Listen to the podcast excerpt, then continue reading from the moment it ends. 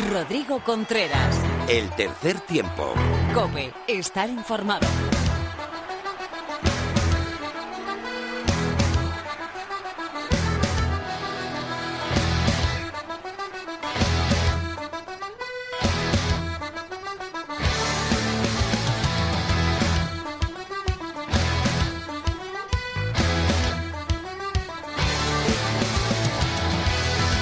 Hola, ¿qué tal? Bienvenido a este capítulo 183 del tercer tiempo. Bienvenido a cope.es.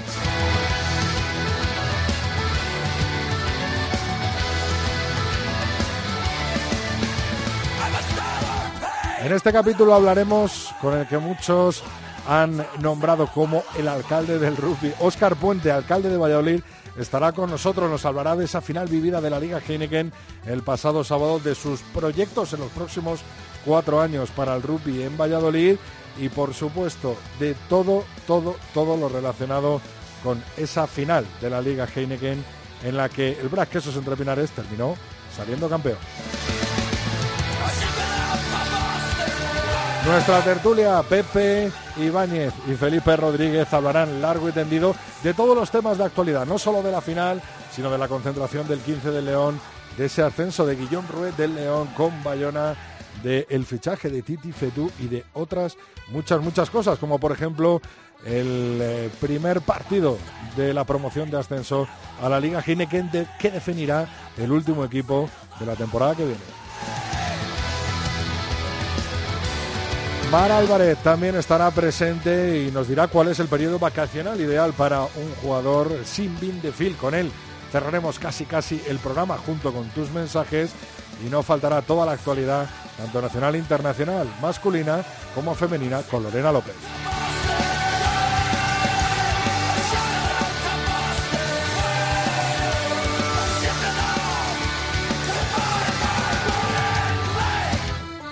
Te recuerdo que estamos en Tres Tiempo Cope con número nuestra cuenta de Twitter, el Tercer Tiempo Cope en Facebook y el Tercer Tiempo arroba cope.es nuestro mail a los mandos técnicos Jorge Zarza y el señor Víctor Catalina. Empezamos cuando queráis.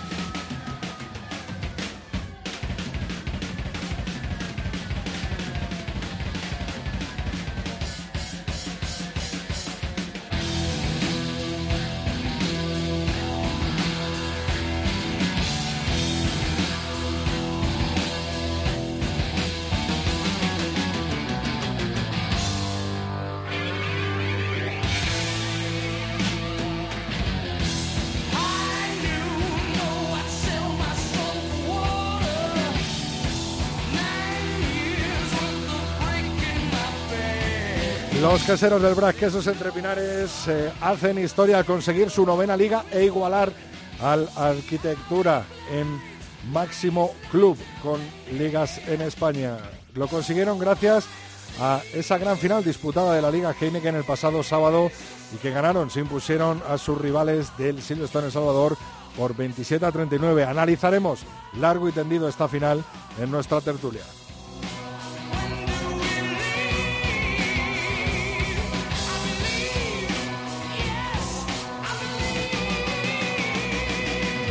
En cuanto a la promoción de la Liga Heineken, los santanderinos del Vasco Rugby toman ventaja de 16 puntos, nada más y nada menos, ante los jonenses de la Vila. 30-14 en la Albericia, el partido de ida, la vuelta en el pantano este fin de semana.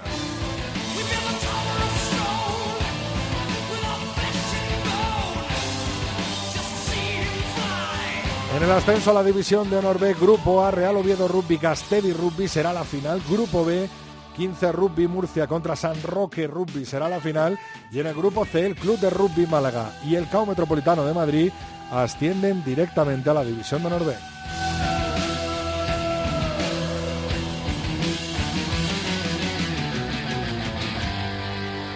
Los Leones de Pablo Feijo terminaron en decimoquinta posición en el World Series disputado en Londres el pasado fin de semana. Han conseguido cerrar la, en, en la permanencia en las World Series, en la máxima categoría del rugby 7 mundial y el fin de semana que viene disputarán su última World Series en París.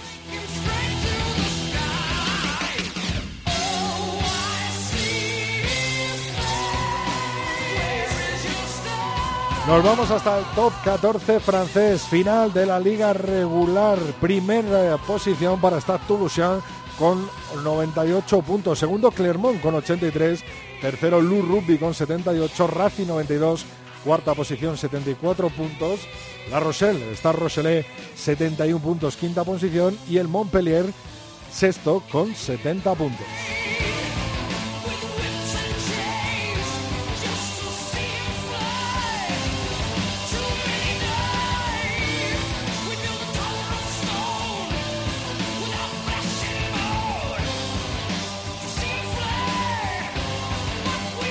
Por la parte de abajo, USA Perpiñán 12 puntos, desciende y el Grenoble Rugby promocionará con 29 puntos en penúltima posición.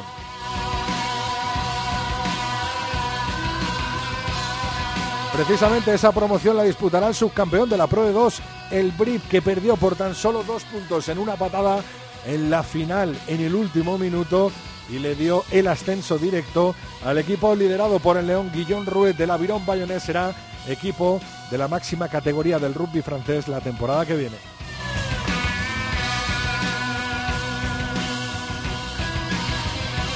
Los cuartos de final del top 14 se serán eh, este fin de semana y el viernes viviremos un Racing 92 contra La Rochelle. Está Rochelle a las 9 de la noche. El próximo sábado, Lou Rugby contra Montpellier a las 5 de la tarde.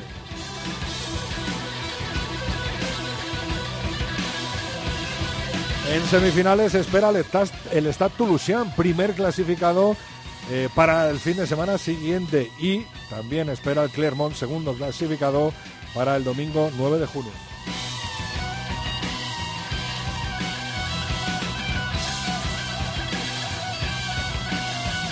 Este domingo se disputará el partido entre el BRIB y el penúltimo clasificado de promoción en el top 14.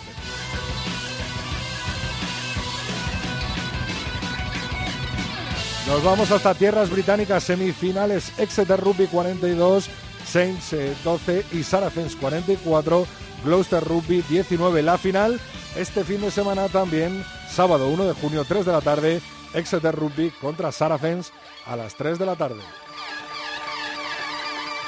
Y por último, cerramos este repaso a la actualidad con el Glasgow Warriors 15, Leicester Rugby 18, final del Pro 14, se la llevan los irlandeses. Tiempo ahora del rugby femenino con Lorena López.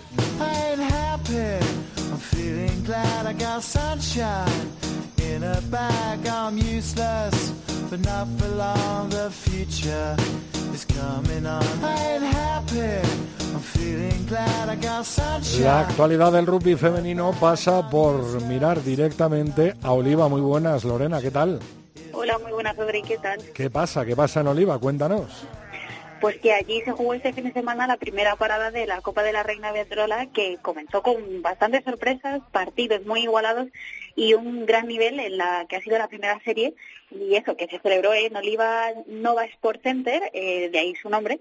Y es que, Rodri, este año las distintas sedes están influenciadas, por así decirlo, están organizadas por empresas privadas como Tour Sport, ya que los equipos no han podido asimilar el trabajo y hacer frente a ese esfuerzo que supone organizar un torneo eh, tan grande con estas características y encima jugarlo, porque es, es bastante complicado. Pero bueno, volviendo al tema deportivo, tenemos que decir que pese a que las que terminaron invictas en el primer día fueron Majadahonda Cisneros y el 15 Hortaleza, fueron las chicas del CRAT las que se proclamaron campeonas de esta primera serie.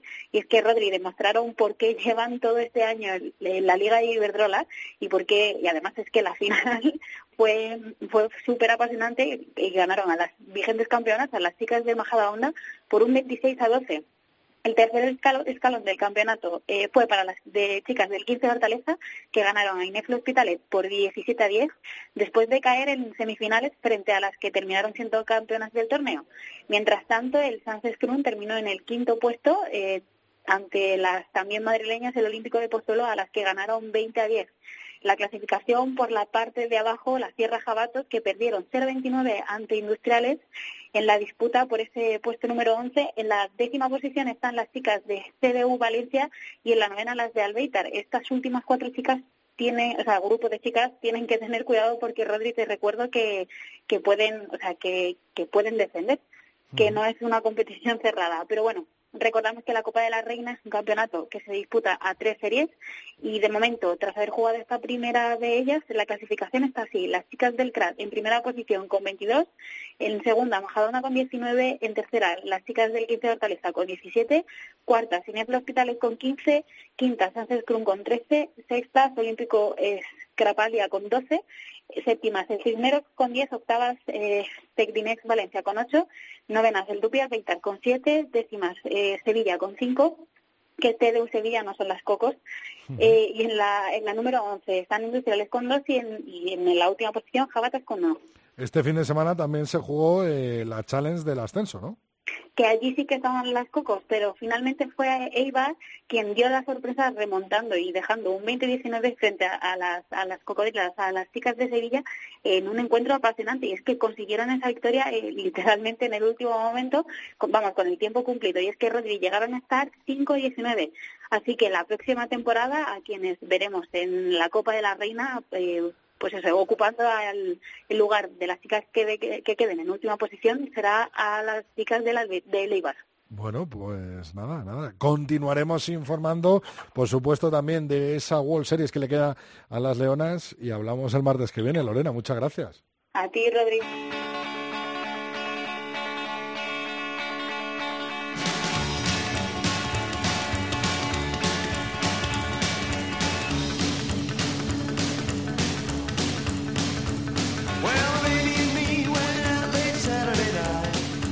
Bueno, ha habido torneo de Seven, ha habido Seven World Series y tenemos aquí a nuestro gran especialista, José Ignacio Tikin Chausti. Muy buenas, bienvenido al tercer tiempo.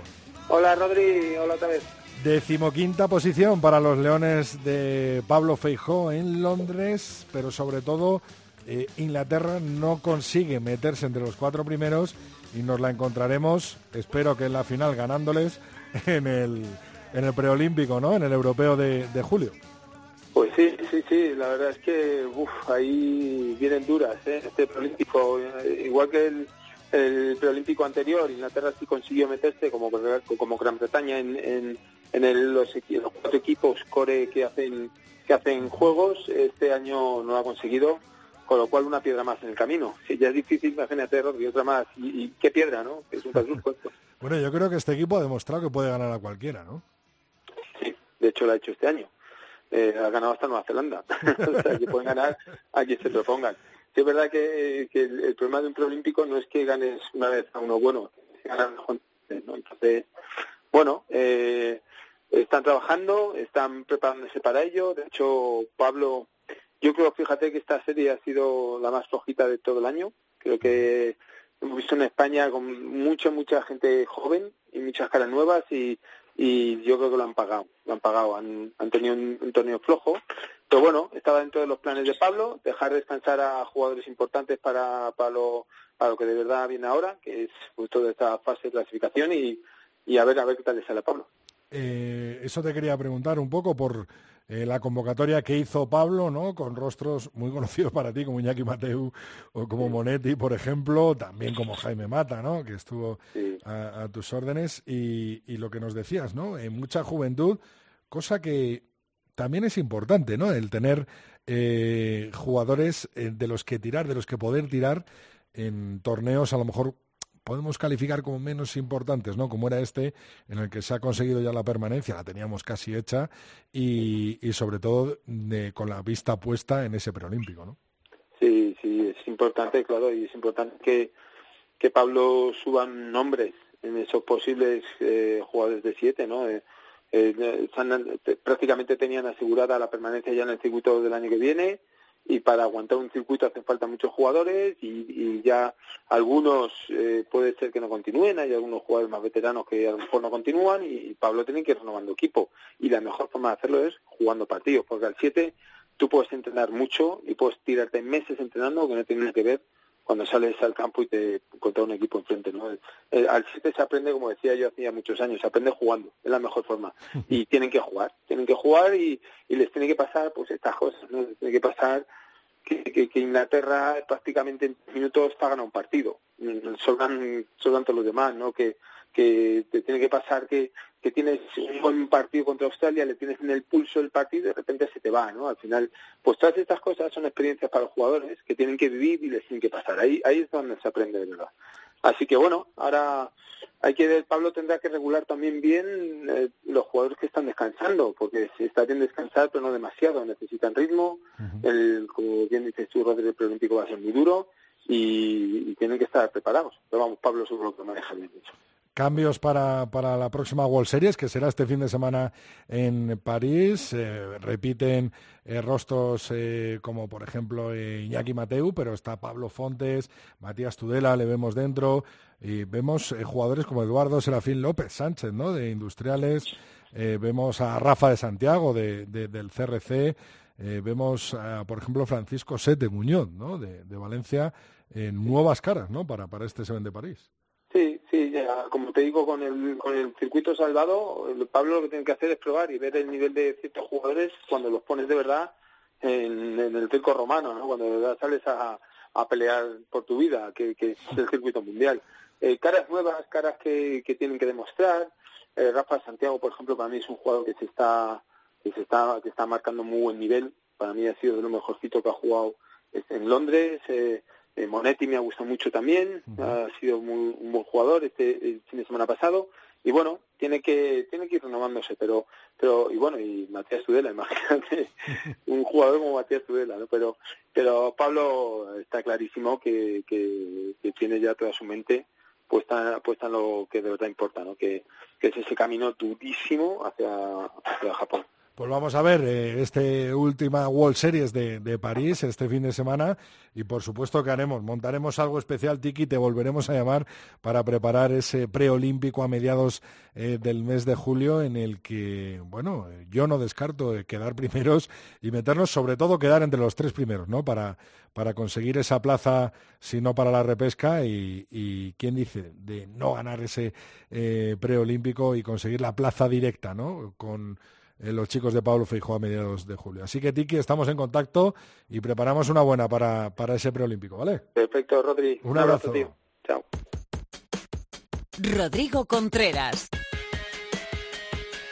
El tercer tiempo. Cope, estar informado.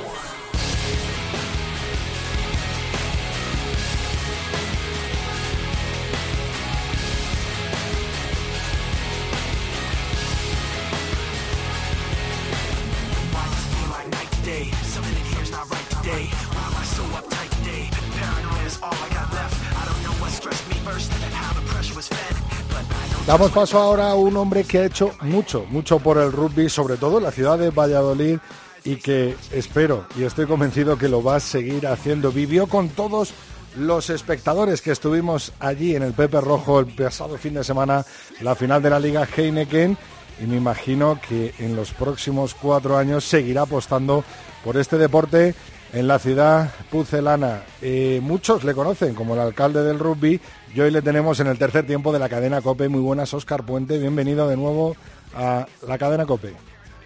Muy buenas tardes, Rodrigo. Lo primero, Óscar, felicitarte por un fin de semana que hablábamos ahora mismo muy intenso, pero totalmente gratificante, ¿no? Sí, bueno, pues primero... Doble felicitación, doble felicitación. Sí, bueno, eh, las elecciones evidentemente pues han salido bien y, bueno, sobre todo nos dan la oportunidad de seguir trabajando otros cuatro años, ¿no? Pero ciñéndonos a lo deportivo, al rugby, pues fin de semana fue magnífico en Valladolid. Tuvimos esa final de liga entre los dos equipos de Valladolid y tuvimos también los campeonatos nacionales de categorías inferiores. Pues había aquí creo que más de dos mil y pico chavales y chavalas practicando el, rugby en Valladolid en nuestras instalaciones de Pepe Rojo, como casi ya se ha convertido en una, tradición todos los años. Y bueno, pues ha sido un fin de semana que en ese, en ese aspecto ha sido tremendamente bonito. ¿no? Eh, hemos vivido el sábado la final de la Liga Heineken entre los dos equipos de Valladolid que estamos ya un poco acostumbrados, pero hay que reconocerles, ¿no? El mérito que están haciendo ambos clubes eh, por la ciudad de Valladolid, sobre todo por el rugby en toda España, ¿no? Sí, y, ojo, porque no hay nada garantizado. Es verdad que, bueno, pues eh, llevan en lo, que va del siglo XXI, pues han acaparado la mayor parte de los títulos, pero por ejemplo este año ninguno de los dos se clasificó para la final de Copa del Rey. Fueron Alcobendas y Fútbol Club Barcelona los que al final disputaron esa final y por tanto, bueno, pues eso. Yo siempre digo que cuando les recibo en el salón de recepciones después de ganar un título, siempre digo que, que lo saboreemos porque esto no, no, no está garantizado que vaya a durar siempre, ¿no? Efectivamente. Eh, yo el otro día desde, desde la cabina de prensa de, del Pepe Rojo vi un ambiente tremendo, ¿no? Como, como aquella final de Copa en, Zorrilla en 2016, pero llevado al Pepe Rojo que cada vez tiene más reformas, tiene nuevos campos, tiene mejores instalaciones. Eh, realmente eh, para la práctica del rugby son ahora mismo las mejores instalaciones que hay en España. Sí, es verdad, en este mandato se ha invertido mucho. La primera obra que hice yo fue la ampliación precisamente de las gradas y ya el sábado se quedó pequeña, así que eh, bueno, pues ya tenemos, estamos planteándonos pues la posibilidad de, ampliar un poco más el aforo, ¿no? Irlo ampliando poco a poco, ¿no? Hemos eh, construido un campo recientemente, además, hace tres meses creo que lo inauguramos, un campo de césped artificial en Pepe Rojo también, que se está utilizando pues sobre todo por críos, por las categorías inferiores. Eh, se ha hecho, yo creo que el mejor gimnasio para el rugby que hay en España ahora mismo, con máquinas específicas dedicadas a, ese deporte para la musculación de, específica de los jugadores de, rugby y bueno pues eh, las instalaciones eh, pues se están mejorando constantemente y, lo hacemos además con la clara conciencia de que, de que es una inversión con retorno social, porque se está incrementando muchísimo el número de practicantes eh, de la base en el rugby. Hay más de 2.500 chavales eh, jugando al rugby en Valladolid ahora mismo, en, en, torno a los dos clubes. Y bueno, pues la afición no hace otra cosa que y nos han dado muchísimo en estos cuatro años, en estos últimos cuatro años. Pues bueno, hablamos de la final de 2016, que fue probablemente pues uno de los momentos más bonitos de, mi mandato y, bueno, pues algo que nos proyectó hacia todo el mundo, ¿no? Porque era la primera vez que un estadio de fútbol pues acogía un partido eh, de entre dos equipos españoles y, se llenaba de esa manera, ¿no? he podido escuchar y leer alguna declaración eh, en la que ese momento de 2016 eh, lo destacas como uno de los mejores momentos de tu vida, ¿no?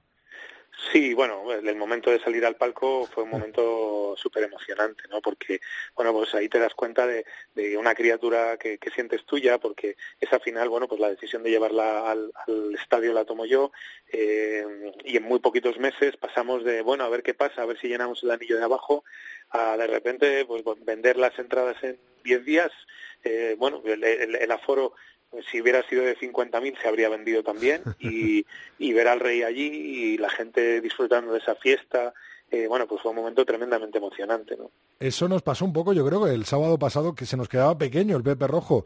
Eh, hablado, has hablado de la, de la eh, ampliación. Eh, ¿Qué sería por parte de los fondos? ¿Está pensado ya ampliar sobre todo el fondo que no está en la entrada, ¿no? El fondo eh, de allí? Eh, ¿Cómo, ese, fondo, ese fondo se, se, hizo nuevo completamente en el verano de 2015, nada más llegar yo al gobierno, fue la primera obra que hicimos. Hicimos la ampliación de la grada que está frente a la tribuna principal, eh, porque solamente tenía una fila central, de, una parte central de asientos y lo que hicimos fue prolongarla totalmente y luego hicimos la, la, el fondo, el fondo que está frente a la entrada y, y que no, no tenía gradas, ¿no? Tenemos que estudiarlo, tenemos que mirarlo, ¿no? Pero sí que es evidente que, que bueno, pues las instalaciones ya, eh, bueno, no, no, no, dan, no cubren con el, aforo máximo al que podemos aspirar y probablemente pues haya que plantearse el, el, el, el incrementar el número de plazas. También debo decir que en, en estos cuatro años es verdad que, claro, nos llevamos el rugby dos veces, tres veces nos lo hemos llevado al Estadio Zorrilla y, bueno, pues hasta ahora, hasta el partido del sábado, no habíamos logrado un lleno completo como hemos llenado el sábado, ¿no? Pero bueno, yo sí que creo que, que si vienen tiempos en los que, por desgracia, llevar el, el rugby al estadio no va a ser fácil, entre otras cosas porque tampoco es que tengamos mucha colaboración por parte de la Federación Española, pues bueno, pues vamos a vamos a intentar ampliar Pepe Rojo pues para que la casa del rugby que es que es ese ese emplazamiento pues tenga más, más capacidad. ¿no? Ahora que has tocado el tema, eh, alcalde, eh, en estos cuatro años, ¿hay propósito de llevarse mejor con la Federación Española? Pues hombre, cuando el presidente de la Federación viene a tu casa y le cede la copa de campeón de liga al director general de deportes de la Junta, en lugar de al alcalde de Valladolid, eso demuestra que muchas ganas de entenderse no tiene. Eh, él sabe mejor que nadie lo que yo he trabajado y lo que he luchado por el rugby y bueno, pues ese tipo de detalles eh, pues hablan muy a las claras de, la falta de voluntad de, entendimiento por parte de, del, presidente de la Federación Española. Más allá de los gestos, pues bueno, los dos últimos años eh, nos, nos chafó la oportunidad de, haber revivido la final de 2016 llevándose a nuestros dos equipos a Valencia en, un evento que bueno, pues yo creo que fue demasiado forzado y bueno, al año siguiente al final la Copa ha acabado en la central y, con, una repercusión de público y de medios pues muy baja, ¿no?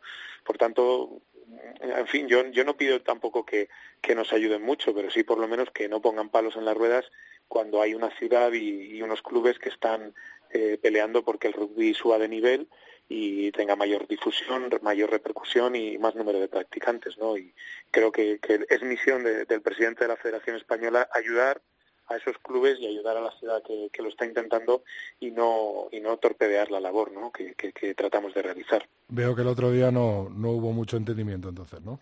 No, bueno, somos dos personas. Yo, vamos, soy una persona bastante educada. Estuvimos sentados juntos en el, en el palco y, estuvimos charlando normalmente en el, en el encuentro, ¿no? Pero bueno, ya digo, eh, se acaba el, el, torneo y, y hombre, en tu campo, en el campo que es propiedad del ayuntamiento, en tu casa, en tu ciudad, los dos equipos de tu ciudad pues bueno, pues eh, tiene el gesto de decir no, que entregue la copa al director general de deportes de la Jota, que no pone incentivo. Ni en ese evento ni en prácticamente ninguno de los eventos de rugby que se han hecho en Valladolid, ¿no? Ni, ni, en las finales que han ido al estadio, ni nada de nada. Pues una manera de meter el dedo en el ojo, pues bueno, pues que dice muy poco de él. Pero, pero bueno, ya digo, eh, yo tengo cuatro años por delante, no sé los que le quedan a él, yo voy a seguir trabajando por el, por el rugby, porque creo en él, porque creo que es un deporte que, que va muy con la idiosincrasia de mi ciudad, que, que, es un deporte que representa muy bien los valores que tiene la gente de Valladolid, la autenticidad, eh, el respeto por el, por el otro, eh, bueno, pues la nobleza. Y bueno, pues eso es lo que, el honor, el respeto por el árbitro, son cosas que, bueno, pues yo creo que, que, que el rugby nos da y, que, nos hace, no sé, sentirnos pues, pues, muy identificados con ese deporte y bueno, pues vamos a seguir apostando por él. alcalde, ¿cree que eh, en el resto de España hay una cierta eh, animadversión eh, por lo que es el rugby de Valladolid, por centralizar todo el rugby en Valladolid? ¿Cree que se debería eh, abrir más. Por ejemplo, ha puesto el ejemplo de, esta final de Copa, ¿no? Entre el Barça y el Sanitas eh, Alcobendas. Eh, ¿Cree que, se les tiene un poco de manía, podemos decir en, lenguaje coloquial, a la gente del rugby de Valladolid en el resto de España?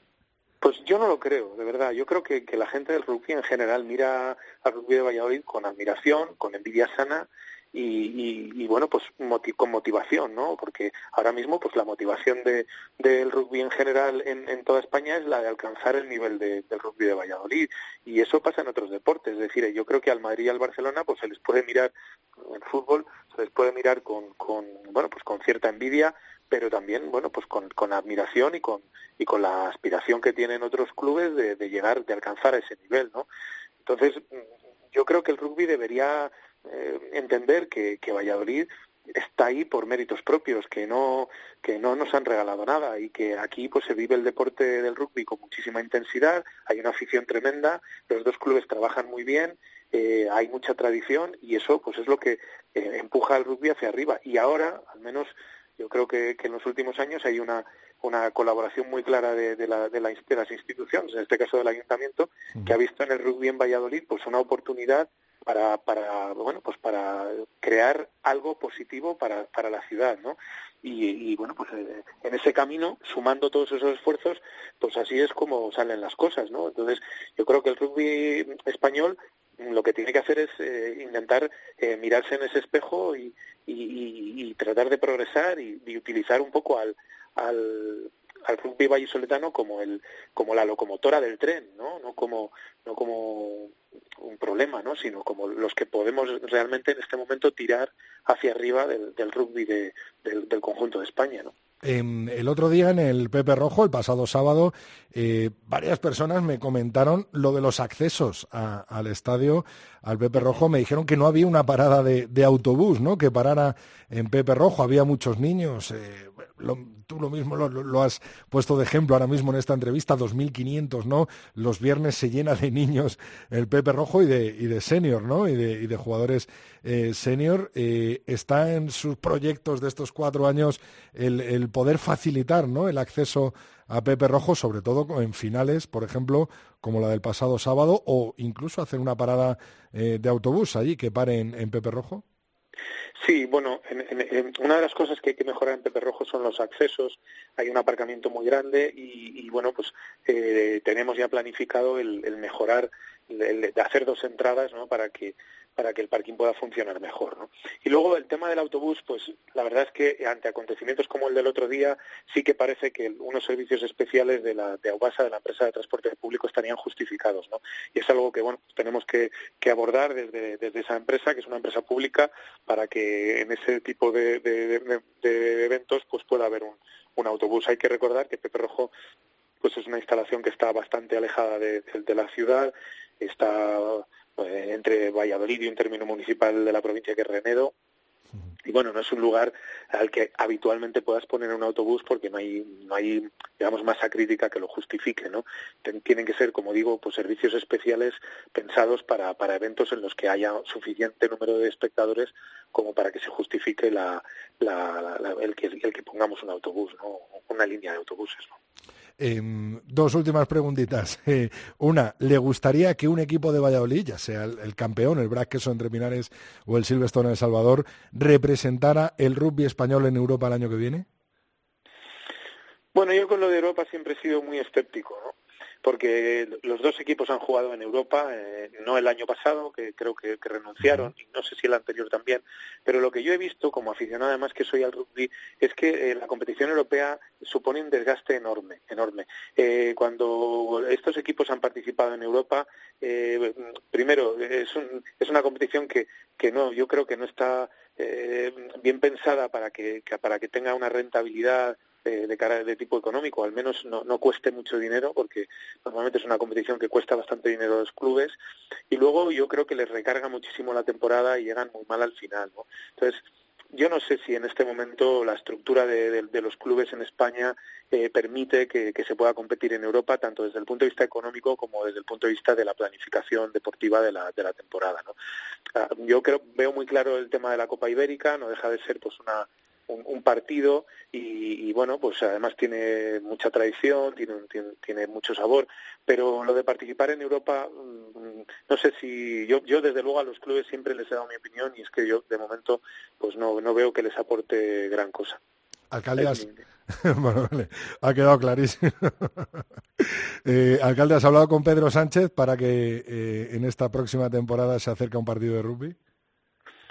Pues no lo he hecho, pero bueno, en 2016 estuvo en la final de, del estadio, ¿no? junto con otros políticos, ¿no? Eh, sí, sí, y, sí, aquello fue, bueno, pues eh, pues fue un escaparate para, para muchos. Yo me, me, encantó, ¿eh? O sea, que, que ojalá pudiéramos tener esa oportunidad de, de, nuevo pues poner a Valladolid en, en, el escaparate y que, que fuera tan digamos, tan, tan demandado por, por tanta gente, ¿no? Yo estoy convencido que si lográramos hacer una final de Copa de nuevo en el, en el estadio, pues estoy convencido de que, de que asistiría. Vamos, yo desde luego haría lo posible porque asistiera, ¿no? Y me gustaría también que volviera el Rey. Sé que eh, el Rey, pues, eh, trabaja con una agenda de, intentar apoyar deportes eh, que necesitan un empujón eh, y bueno pues eh, con el rugby lo ha hecho en la final de copa lo hizo con un partido de la selección pero vamos yo lo intentaría desde luego si fuéramos capaces de, llevar de nuevo una final de copa al estadio y, llenarla como lo hicimos no no, no creo que, que fuera tan complicado ¿no? parece ser el objetivo ¿no? de la temporada que viene si alguno de los dos equipos se clasifica ¿no?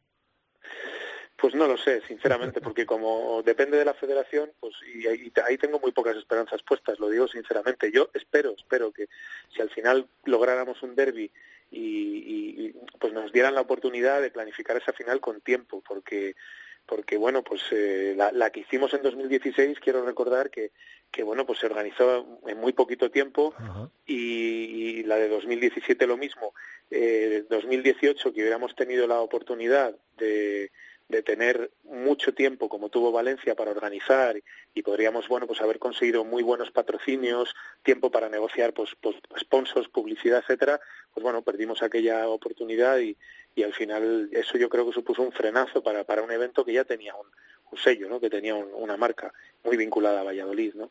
Pero bueno, eh, ojalá que, que, el presidente de la Federación de Rugby reflexione y se convenza de que, de que Valladolid no es, no es un problema, sino que al final es un motor y que lo que tiene que hacer él es aprovecharlo. ¿no? Qué bonito, qué bonito sería, alcalde, que tanto Federación Española como Ayuntamiento de Valladolid, como los dos clubes de Valladolid y el resto de España empujaran juntos en la misma melé la próxima temporada. Yo lo deseo y espero que, que así ocurra. Muchísimas gracias por estar en el tercer tiempo de la cadena COPE y de nuevo enhorabuena por ese pedazo de fin de semana que hemos vivido, primero en el Pepe Rojo y después, bueno, pues en lo políticamente hablando, con otros cuatro años de los que muchos llaman el alcalde de rugby en Valladolid. Gracias, Oscar Puente, por estar con nosotros. Muchas gracias a vosotros. Rodrigo Contreras. El tercer tiempo. Cope. Estar informado.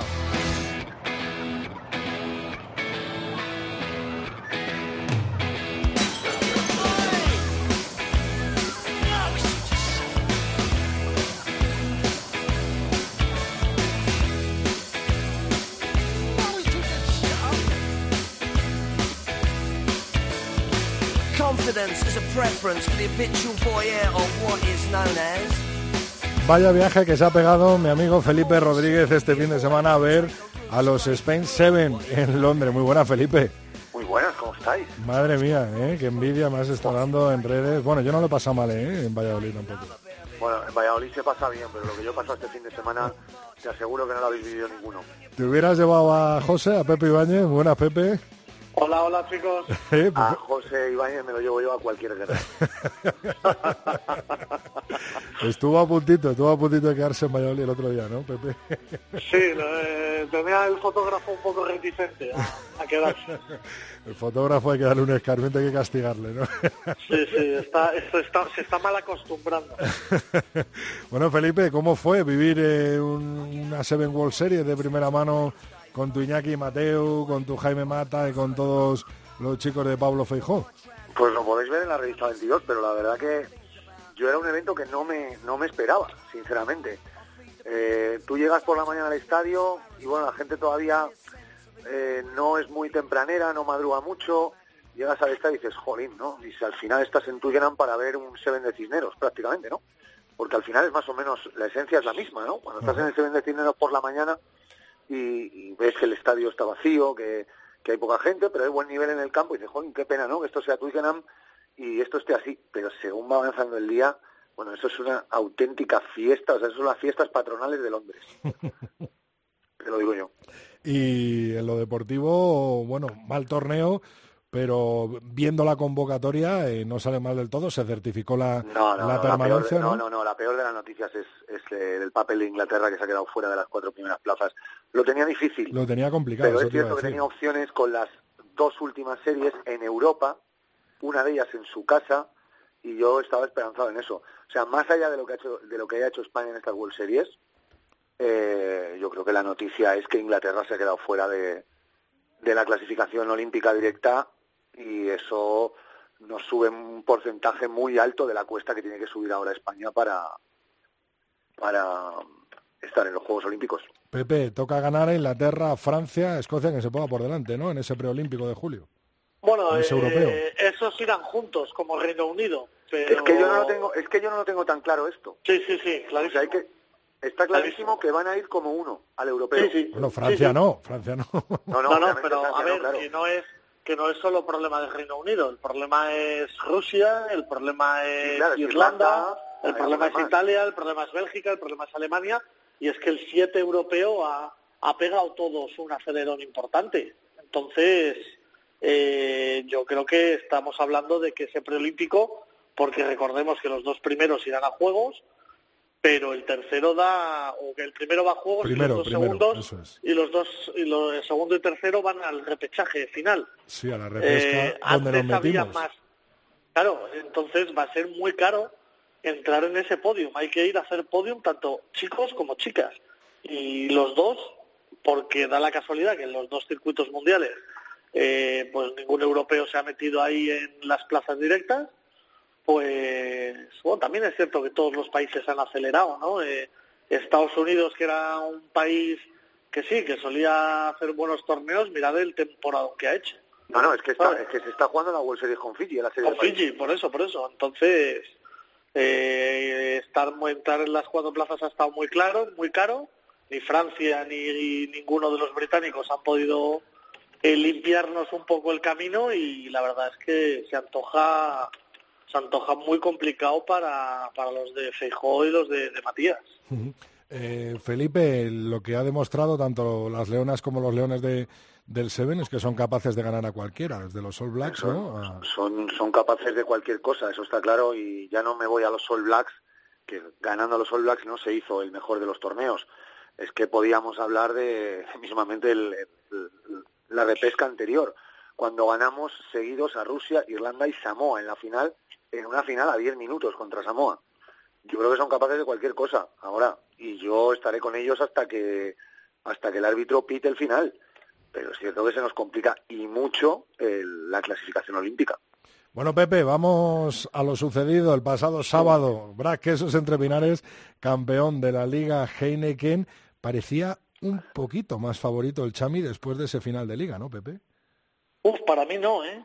eh yo creo que siempre la, la vitola de campeón te da eh, favoritismo. Yo tuve la oportunidad de hablar con medios locales de Valladolid que me preguntaban que cómo lo veía, yo le daba un 51-49 al BRAC y, y todas esas buenas sensaciones que nos había dejado el equipo de Juan Carlos Pérez, eh, tanto en semis como en el tramo final de la competición, pues no, no nos las dio en la final, ¿no? Se vieron eh, totalmente superados por esa eh, defensa agresiva del Quesos que aprovechaba los errores y en cuanto lograba una recuperación desplazaba lejos de los puntos de presión eh, el juego y ahí le cazó en dos, tres ocasiones eh, para acabar metiéndole seis ensayos en una final, ¿eh? que, que todos los que íbamos aquí de gurús va a ser una final apretada, pocos puntos, tal, pues, se nos vino, se nos vino las se nos vinieron las predicciones abajo y, y la verdad es que yo me lo pasé muy bien. De todas maneras, lo que apostáis por la final de liga y los que habéis matado al, al Vasco, macho, yo... Sí, ¿verdad? Tú el primero, ¿no, Felipe? oye, yo apuesto por el. Si quieres recuperamos los audios de, de Play Rugby, ¿eh? Si quieres recuperamos los audios de Play Rugby de primera temporada y los escuchamos, a ver las predicciones, a ver quién acertó. que fui yo solo. Vamos a ver, pues tú has apostado por... ¿eh? O sea que, tú has apostado por el Vasco, Felipe. No, ahí no. Tú apostaste por el liceo, ¿no? Ahí no, sí, incluso aposté por el liceo, sí. ahí no, ahí, ahí, me la tengo que envainar, sí. Oye, recupera los audios del tercer tiempo. sí, bueno, también, pero eso lo venimos diciendo, pero te lo digo porque los compañeros nos preguntaron en su día. Sí, sí, sí, sí, sí, eh, es verdad. Cada uno Miguel Danés, Miguel Danés, es verdad. entre ellos tú, eres el director del tercer tiempo. Sí, sí, También apareció, sí, sí, sí. Efectivamente, efectivamente. Eh, oye, Felipe, parece que los jugadores extranjeros marcaron la diferencia, ¿no? Totalmente, sobre todo Chris Eaton, ¿no? Eh, vaya medio melee. Hombre, eso sí que eso sí que lo veníamos barruntando y lo decía mucho David eh, García, que el BRAC es un equipo completamente diferente, ya no con el 9 y el 10, sino solo con el 9, con Chris Eaton.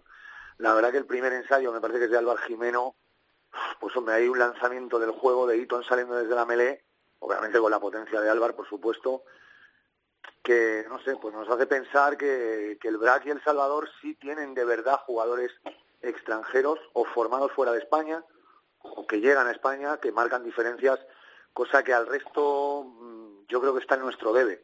Sí que hay buenos jugadores, obviamente, extranjeros en los otros clubes, pero el Quesos y El Salvador parece que siempre aciertan. Eh, Pepe, ¿le ganó la partida Merino a Juan Carlos Pérez el otro día? Uf, no, no creo que el partido fuese una cuestión eh, o se decidiera por una cuestión táctica. Yo es que eh, físicamente y, en actitud vi mucho más mucho más metido a, al Quesos que al Salvador. No, no, no creo yo que tácticamente eh, Juan Carlos es cierto que tuvo problemas, sobre todo entre los centros cuando Eaton atacaba muy bien con sus con, con Gas y con Jimeno eh, eh, a, Junior y a, y Jakey para y eso provocó que muchas veces rompieran las primeras cortinas defensivas. Eh, también es cierto que la lesión de Junior en ese salto con Gavidi que a mí me parece un, golpe involuntario, aunque Juan Carlos luego se quejara en sala de prensa. la salida del partido de Junior condicionó mucho también la, el juego de, El Salvador, ¿no? Perdió ahí un, jugador muy importante, pero yo creo que fue algo más de dentro del campo que de, que de banquillo el porqué de la, de la victoria de, del Quesos. O sea, el Quesos planteó el partido muy parecido al, al de semifinales, eh, vamos a ir a presionaros a una defensa muy agresiva, muy arriba, y, les volvió a salir bien, ¿no? Eh, ya, ya Alcobendas le pasó por encima y durante gran parte de la final eh, pues también lo hizo con el Chami. ¿Qué pasa? Que tú, fíjate... El Chami tiene muchos recursos y en cuanto su delantera eh, o, pudo eh, Kerman o Pelayo en las fases, pues llegaron a zonas calientes y anotaron también ensayos. Pero es que uf, el que eh, llegó muy bien.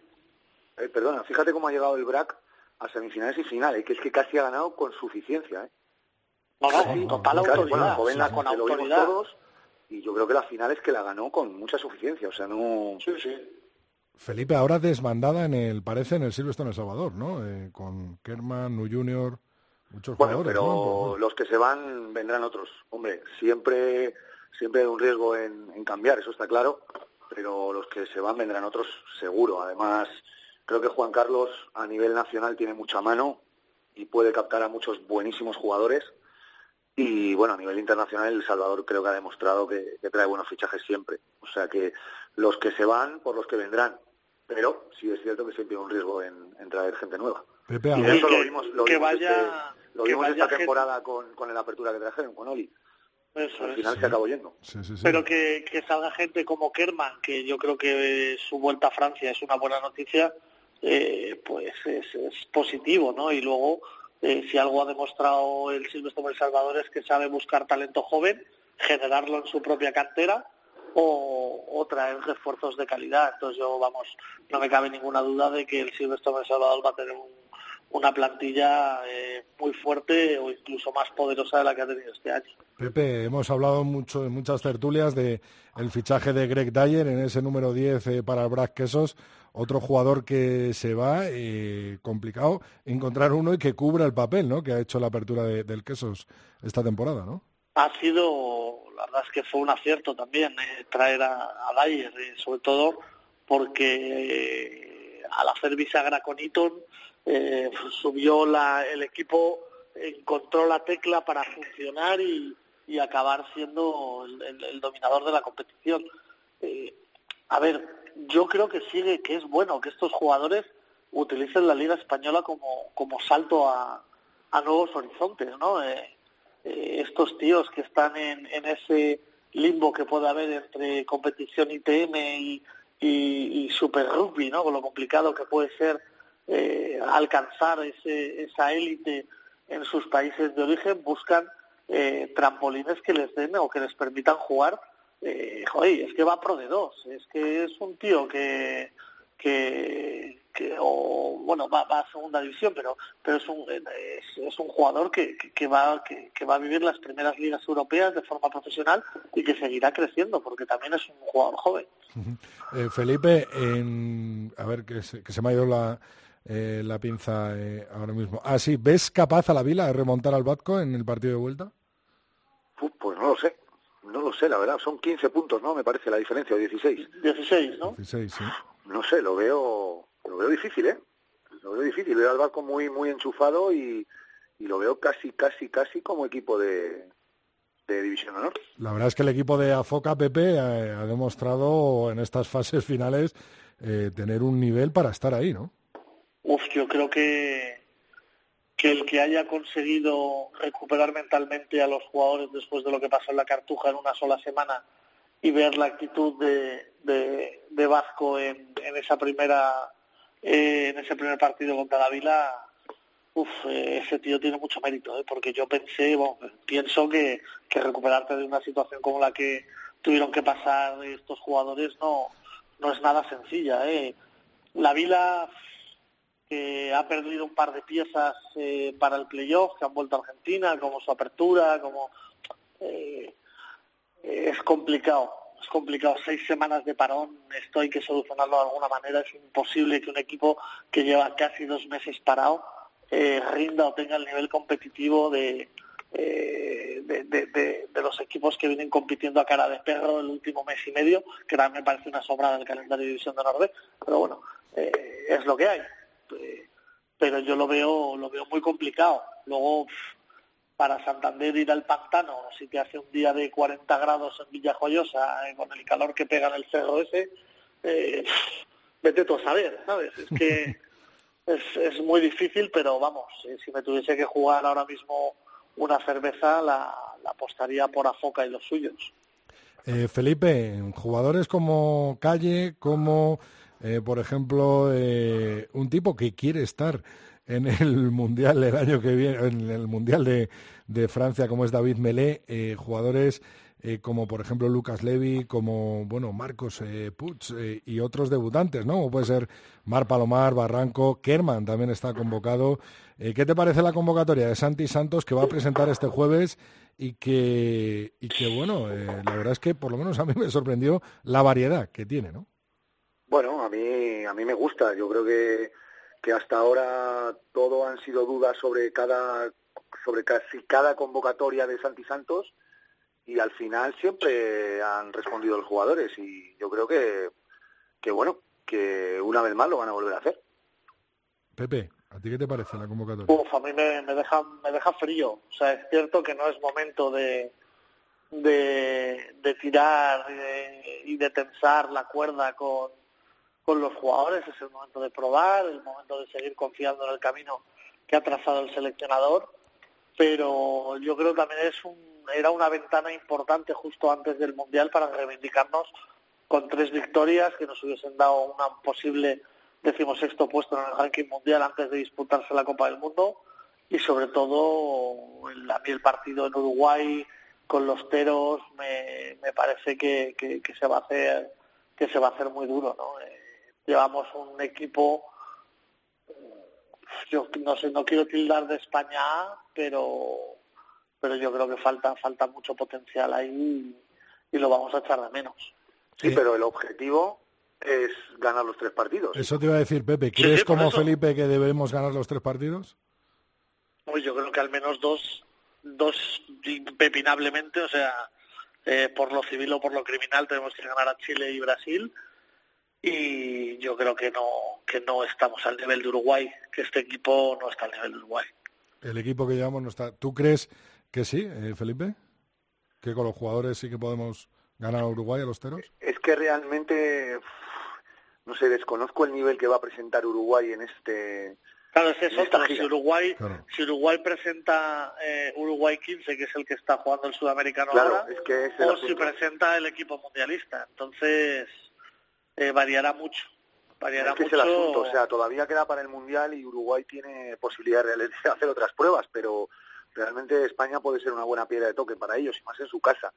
Pero realmente no sé el equipo que va a presentar Uruguay, sinceramente. Felipe, dos apuntes. Habrá que esperar para ver las posibilidades de España. Dos apuntes de, de Francia. Uno, Titi Fetú, a París, que se nos va. Y otro, eh, Guillaume Rouet, vuelve a jugar en top 14, ¿no? Sí, vuelve a jugar en top 14. Hablaba con un amigo francés este fin de semana, un gran hincha de, de Biarritz. Eh, claro, como gran hincha de Biarritz me decía que, que Bayona iba a, iba a volver a bajar, eh, no iba a ganar ningún partido. Pero bueno, vamos a ver. O sea, la noticia es buena. Eh, que un, un León, además como Ruet, necesitado de alegrías, eh, sea capaz de, de, ganar la liga. Y bueno, lo de Titi, pues es un, un fichaje español para París que probablemente no será el único. ¿Y? Pues eso, que probablemente no será el único. Pepe, ¿cómo ves tú el fichaje de Titi? Lo sabréis muy, lo sabréis muy pronto, ¿eh? porque todavía no está hecho. Fichaje de Titi y, vuelta de Rueta al top 14. Bueno, yo por Titi no tengo más que, que admiración, ¿no? Por todo lo que... Pero lo bueno, Pepe, eh, es que le vamos a ver en junio con, con el 15 de León, ¿no? Sí, yo antes de, que se fuese iba a firmar un martes a, a París su, su contrato Y yo le decía a Titi, tío, no, tampoco te pongas muy exigente. Si te dicen que no puedes ir a la gira, pues sé un poco razonable, porque tú tienes que aprovechar ese tiempo en el que los jugadores de, de las selecciones mundialistas van a estar con sus equipos y vas a tener oportunidad de jugar muchos minutos en top 14, en challenge, en tal. Y, y él me decía que no, que él quería ir a, la gira y, que él lo iba a preguntar y con, desde la, humildad que le caracteriza lo pues al final le ha salido bien, le han dado permiso para ir, esperemos que no se tuerza, pero sí es cierto que, que Titi empieza arriesgando, porque lo más lógico hubiese sido, desde mi punto de vista, quedarse con su club, eh, pensar en esa pretemporada y en empezar a ganar puestos en el ranking de, de izquierdos para que cuando llegue el momento de que los internacionales que se vayan al Mundial, que él tenga oportunidad de jugar minutos, ¿no? Porque yo también lo hablaba lo hablaba con él y le decía Titi tienes que jugar tienes que conseguir minutos.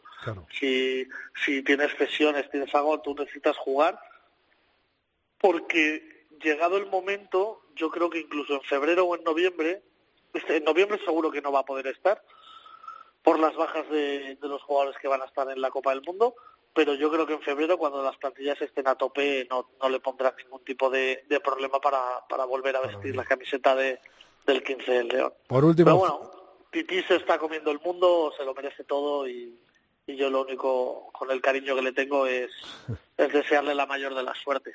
Y luego lo de lo de Guillón, pues es la verdad es que es una doble victoria. Es una victoria deportiva donde un jugador de nivel eh, superlativo vuelve a, al lugar que le corresponde, pero sobre todo es una es una victoria moral porque Guillaume ha tenido que pasar eh, muchas penurias, incluso dentro de su propio club, donde ha estado 15 años partiéndose la cara y dando lo mejor de él y por todo lo que pasó en Bruselas, eh, su carrera ha estado al borde de la navaja. Eh, por último, Entonces, eh, yo solo quiero felicitarle alegría y, total, claro, claro. y claro. mandarle un gran abrazo. Sí, sí. Felipe, por último, que sé que te tienes que ir, por eso estaba aquí eh, metiendo prisa. Eh, ¿Afa Tauli o Oyer Goya, incluso Michael Hawk de 8 para esta gira? Para mí pondría a Oyer. Yo creo que es un tipo que lo está dando todo por la selección, eh, que demostró en Georgia que tiene mucho potencial, pero bueno, que al final hay que llevar a, dos o mínimo tres ochos, con lo cual entrarían los tres. Pero para mí la primera opción sería Oyer. ¿Y Facundo Munilla o Tommy Munilla de MDML? Bueno, ahí se, lo repartiría como su madre cuando le pone la comida, me imagino. Gracias, Felipe. Un abrazo. Un abrazo. Pepe, la misma pregunta para ti. Eh, ¿Quién sería tu número 8 para, para esta gira? ¿Afa Tauli, Oyer Goya o Michael Hawk? No, para mí Oyer, Oyer, lo tengo clarísimo. Yo después del partido de, de Georgia creo que Oyer eh, se ha ganado o, o puede ser el máximo candidato a, a ser el 8 de España durante muchos años, porque solo tiene 23. Sí, y la siguiente pregunta sé lo que me vas a decir, pero ¿Facundo Munilla o Tommy Munilla? Yo empezaría con Facundo, no por nada, no por nada. Bueno, Pepe, muchísimas gracias. A vosotros un abrazo. Rodrigo Contreras. El tercer tiempo. Cope, estar informado.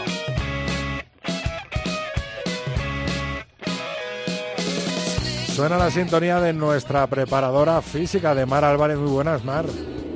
Hola Rodrigo, ¿qué tal? Vaya temporada más intensa. Siempre decimos lo mismo, pero es verdad que cada temporada el rugby nacional se supera a sí mismo con, por supuesto, alegrías, con decepciones, con tristezas y con esa selección española en un campeonato de Europa increíble, esa Supercopa ganada al Brac Quesos entre Pinares, esa final del otro día, ¿no? Con un eh, Quesos que al final se impuso al Silvestre El Salvador, pero sobre todo intensidad y mucho rugby, ¿no, Mar?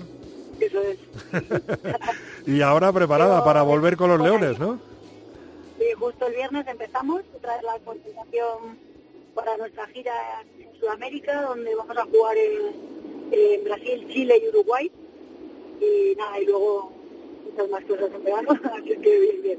Oye, Mar, engánchate una piedra al tobillo porque hace un viento tremendo. No sé si vas con el coche o qué vas. Sí, voy, voy en coche que voy a, Ah, vale, vale. a- al entrenamiento a Pepe Rojo porque, Ah, vale.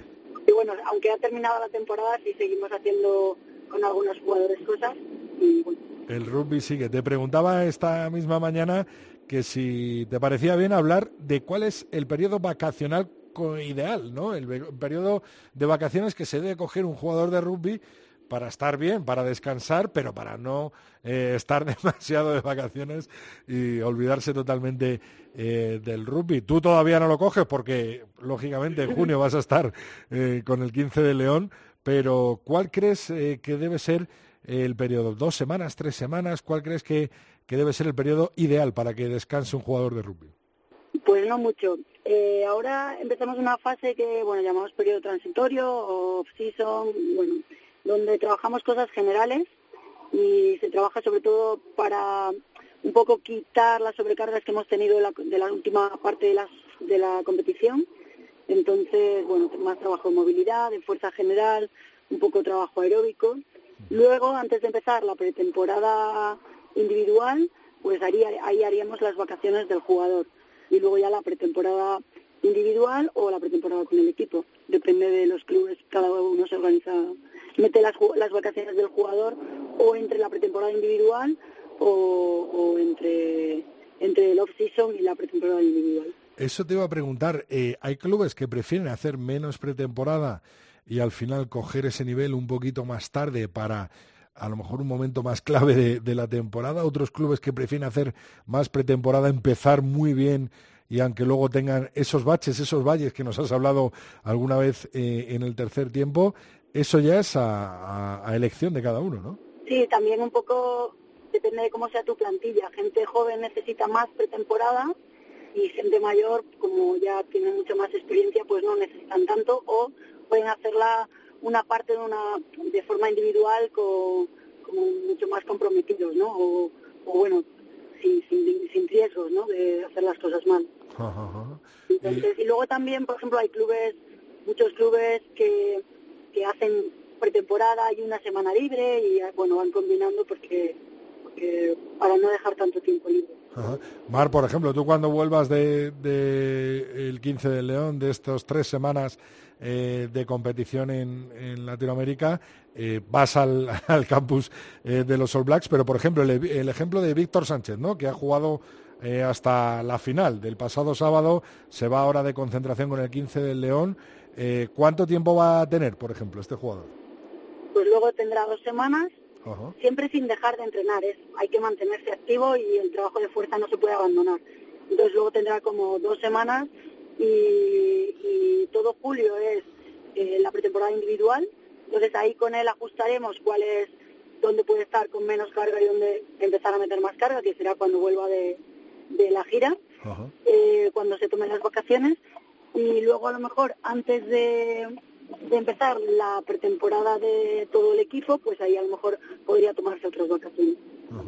Veremos una Mar Álvarez la temporada que viene, como hemos visto esta, con la, con la selección, con el Chami, todo igual, y intentando volver a, a darnos esos minutos de pasión en el banquillo y en, y en la grada.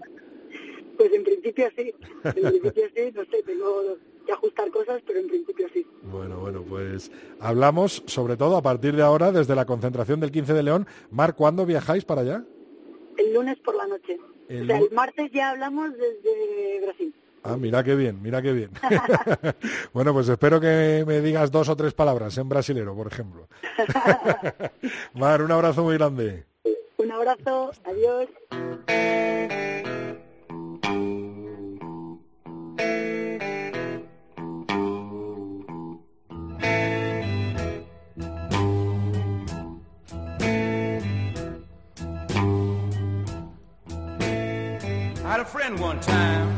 Una semana más nos acompaña en el tercer tiempo de la cadena COPE José Alberto Molina con un nuevo Sin Bin. Muy buenas, Phil.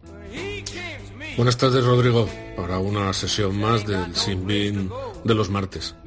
Y como mira, esta es una sección en la que es menester sancionar, aunque sea benévolamente, así lo haremos en esta ocasión a los encargados de protocolo de la jornada del sábado del final de la liga entre los dos equipos de Valladolid.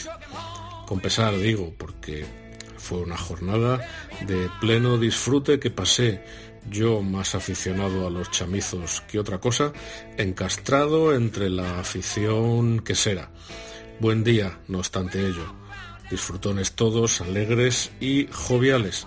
Así que nada que objetar a ese respecto. Disfrutamos de una final que fue pródiga en puntos, jugadas bonitas y ensayos, que es lo máximo que se puede pedir a un partido, desde luego. Que la victoria fue justa y merecida para los del Quesos nadie creo que lo ponga en duda. El sábado exhibieron una variedad de lances que superó con creces al único efectivo que El Salvador dispuso, puesto que ese día no se limitó más que a poner en juego el agrupamiento, las percusiones y por tanto el merodeo cerca de los gordos para conseguir sus ensayos. Así que como digo, enhorabuena al BRAC, joviales y eh, absolutamente entregados a su equipo, como los del Salvador, pero hay que destacar a los que ganaron, aunque estos sean imitadores y admiradores de las costumbres, faldas y banderas de los celtas que se sitúan al norte del muro de Adriano, como bien sabes, Rodrigo, y aunque lleven el, el mimetismo hasta el exceso con su afición a la repetitiva tonada de los fratellis, ya sabes, la famosa Chelsea Dagger, que no es que yo me preocupe excesivamente, ni que los critique precisamente por eso, no, no, no, en absoluto, que mi crítica va a eso que se ha puesto de moda hoy día, a la sucesión ensayo y musiquita, que me da igual que sea en el Pepe Rojo, en el Central o en Murrayfield como he tenido ocasión de disfrutar, ponle comillas, en más de una ocasión. No muchas porque los ensayos de Escocia desgraciadamente no se prodigan en las últimas temporadas. Compáralo, Rodrigo, con el clamor de la afición jaleando a los suyos tras un ensayo de otros estadios que compone ya en sí misma un himno extraordinario. O fíjate si te hablo del coro inmenso de Cardiff cuando entona no ya el Land of My Father, sino el Calon Land o el más regional Sosban Fuck. Tradition, tradition, que dicen por allí. Había que mantenerlo por aquí o adoptar las propias. No lo sé, para gustos ya sabes. Por lo demás todo muy bien. Rodrigo, aunque para la ocasión quizás haya que cuidar el protocolo, como digo. No es que esté de más una grada de esas ambulantes, de esas que se quitan y se ponen para mejor acomodo de todos los que pudieran querer acceder a las finales, sino que quizás hay que cuidar también eh, la ceremonia posterior, esa que eh, con la invasión del campo siempre previsible debe observarse con más orden del que pudimos contemplar, así como también, Rodrigo, la disposición de las banderas que en Valladolid a veces deja un poco que desear. Por lo demás, como te digo, todo muy bien, enhorabuena a los dos finalistas y especialmente en esta ocasión al BRAC justo, digno, campeón de liga, igualando a trofeos a los arquitectos de Madrid, como todos sabemos porque ha sido profusamente comentado. Rodrigo, hasta la próxima. Pues directamente a esa final de la Liga Heineken en el Pepe Rojo y a esa entrega de trofeos ha ido el Sinbin de hoy de José Alberto Molina. Phil, la semana que viene un nuevo Sinbin en el tercer tiempo.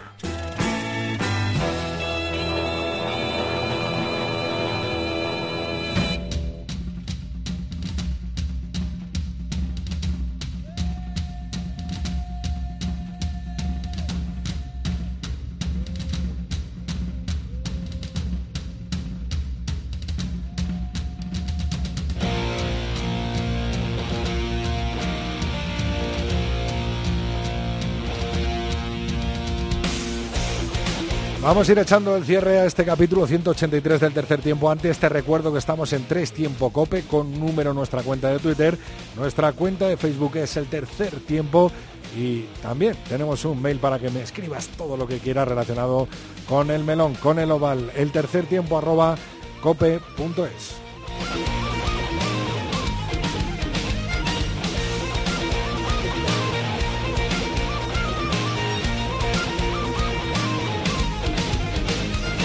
Antes de echar el cierre, leo tus mensajes, los que me mandas cada fin de semana, cada semana y por supuesto en cada partido de rugby. Germán Berlanas nos dice, entretenida final esta de la Liga Heineken esperando la reacción chamiza, como pronostican algunos. Salud y rugby. Alberto Alonso, una petición, por favor, las retransmisiones en Pepe Rojo y demás campos de rugby que no sean a contraluz. Pongan las cámaras de espaldas al sol. La verdad es que nos pusimos morenitos el otro día en el Pepe Rojo. Alberto Poza dice, dos señores, Albertuco y Manu Serrano en una foto que subía justo después del partido, de la final, en el tercer tiempo con ellos. Un gran tipo, un gran jugador. Perdemos un super clase y siempre tendremos un super amigo. Enhorabuena, Nu, Junior Nu. Miguel Cuartas escribía esto para despedir al tres cuartos chamizo.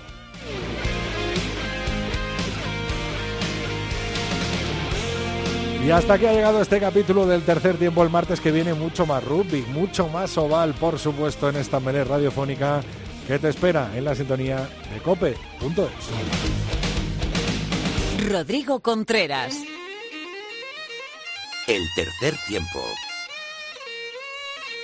Cope. Estar informado.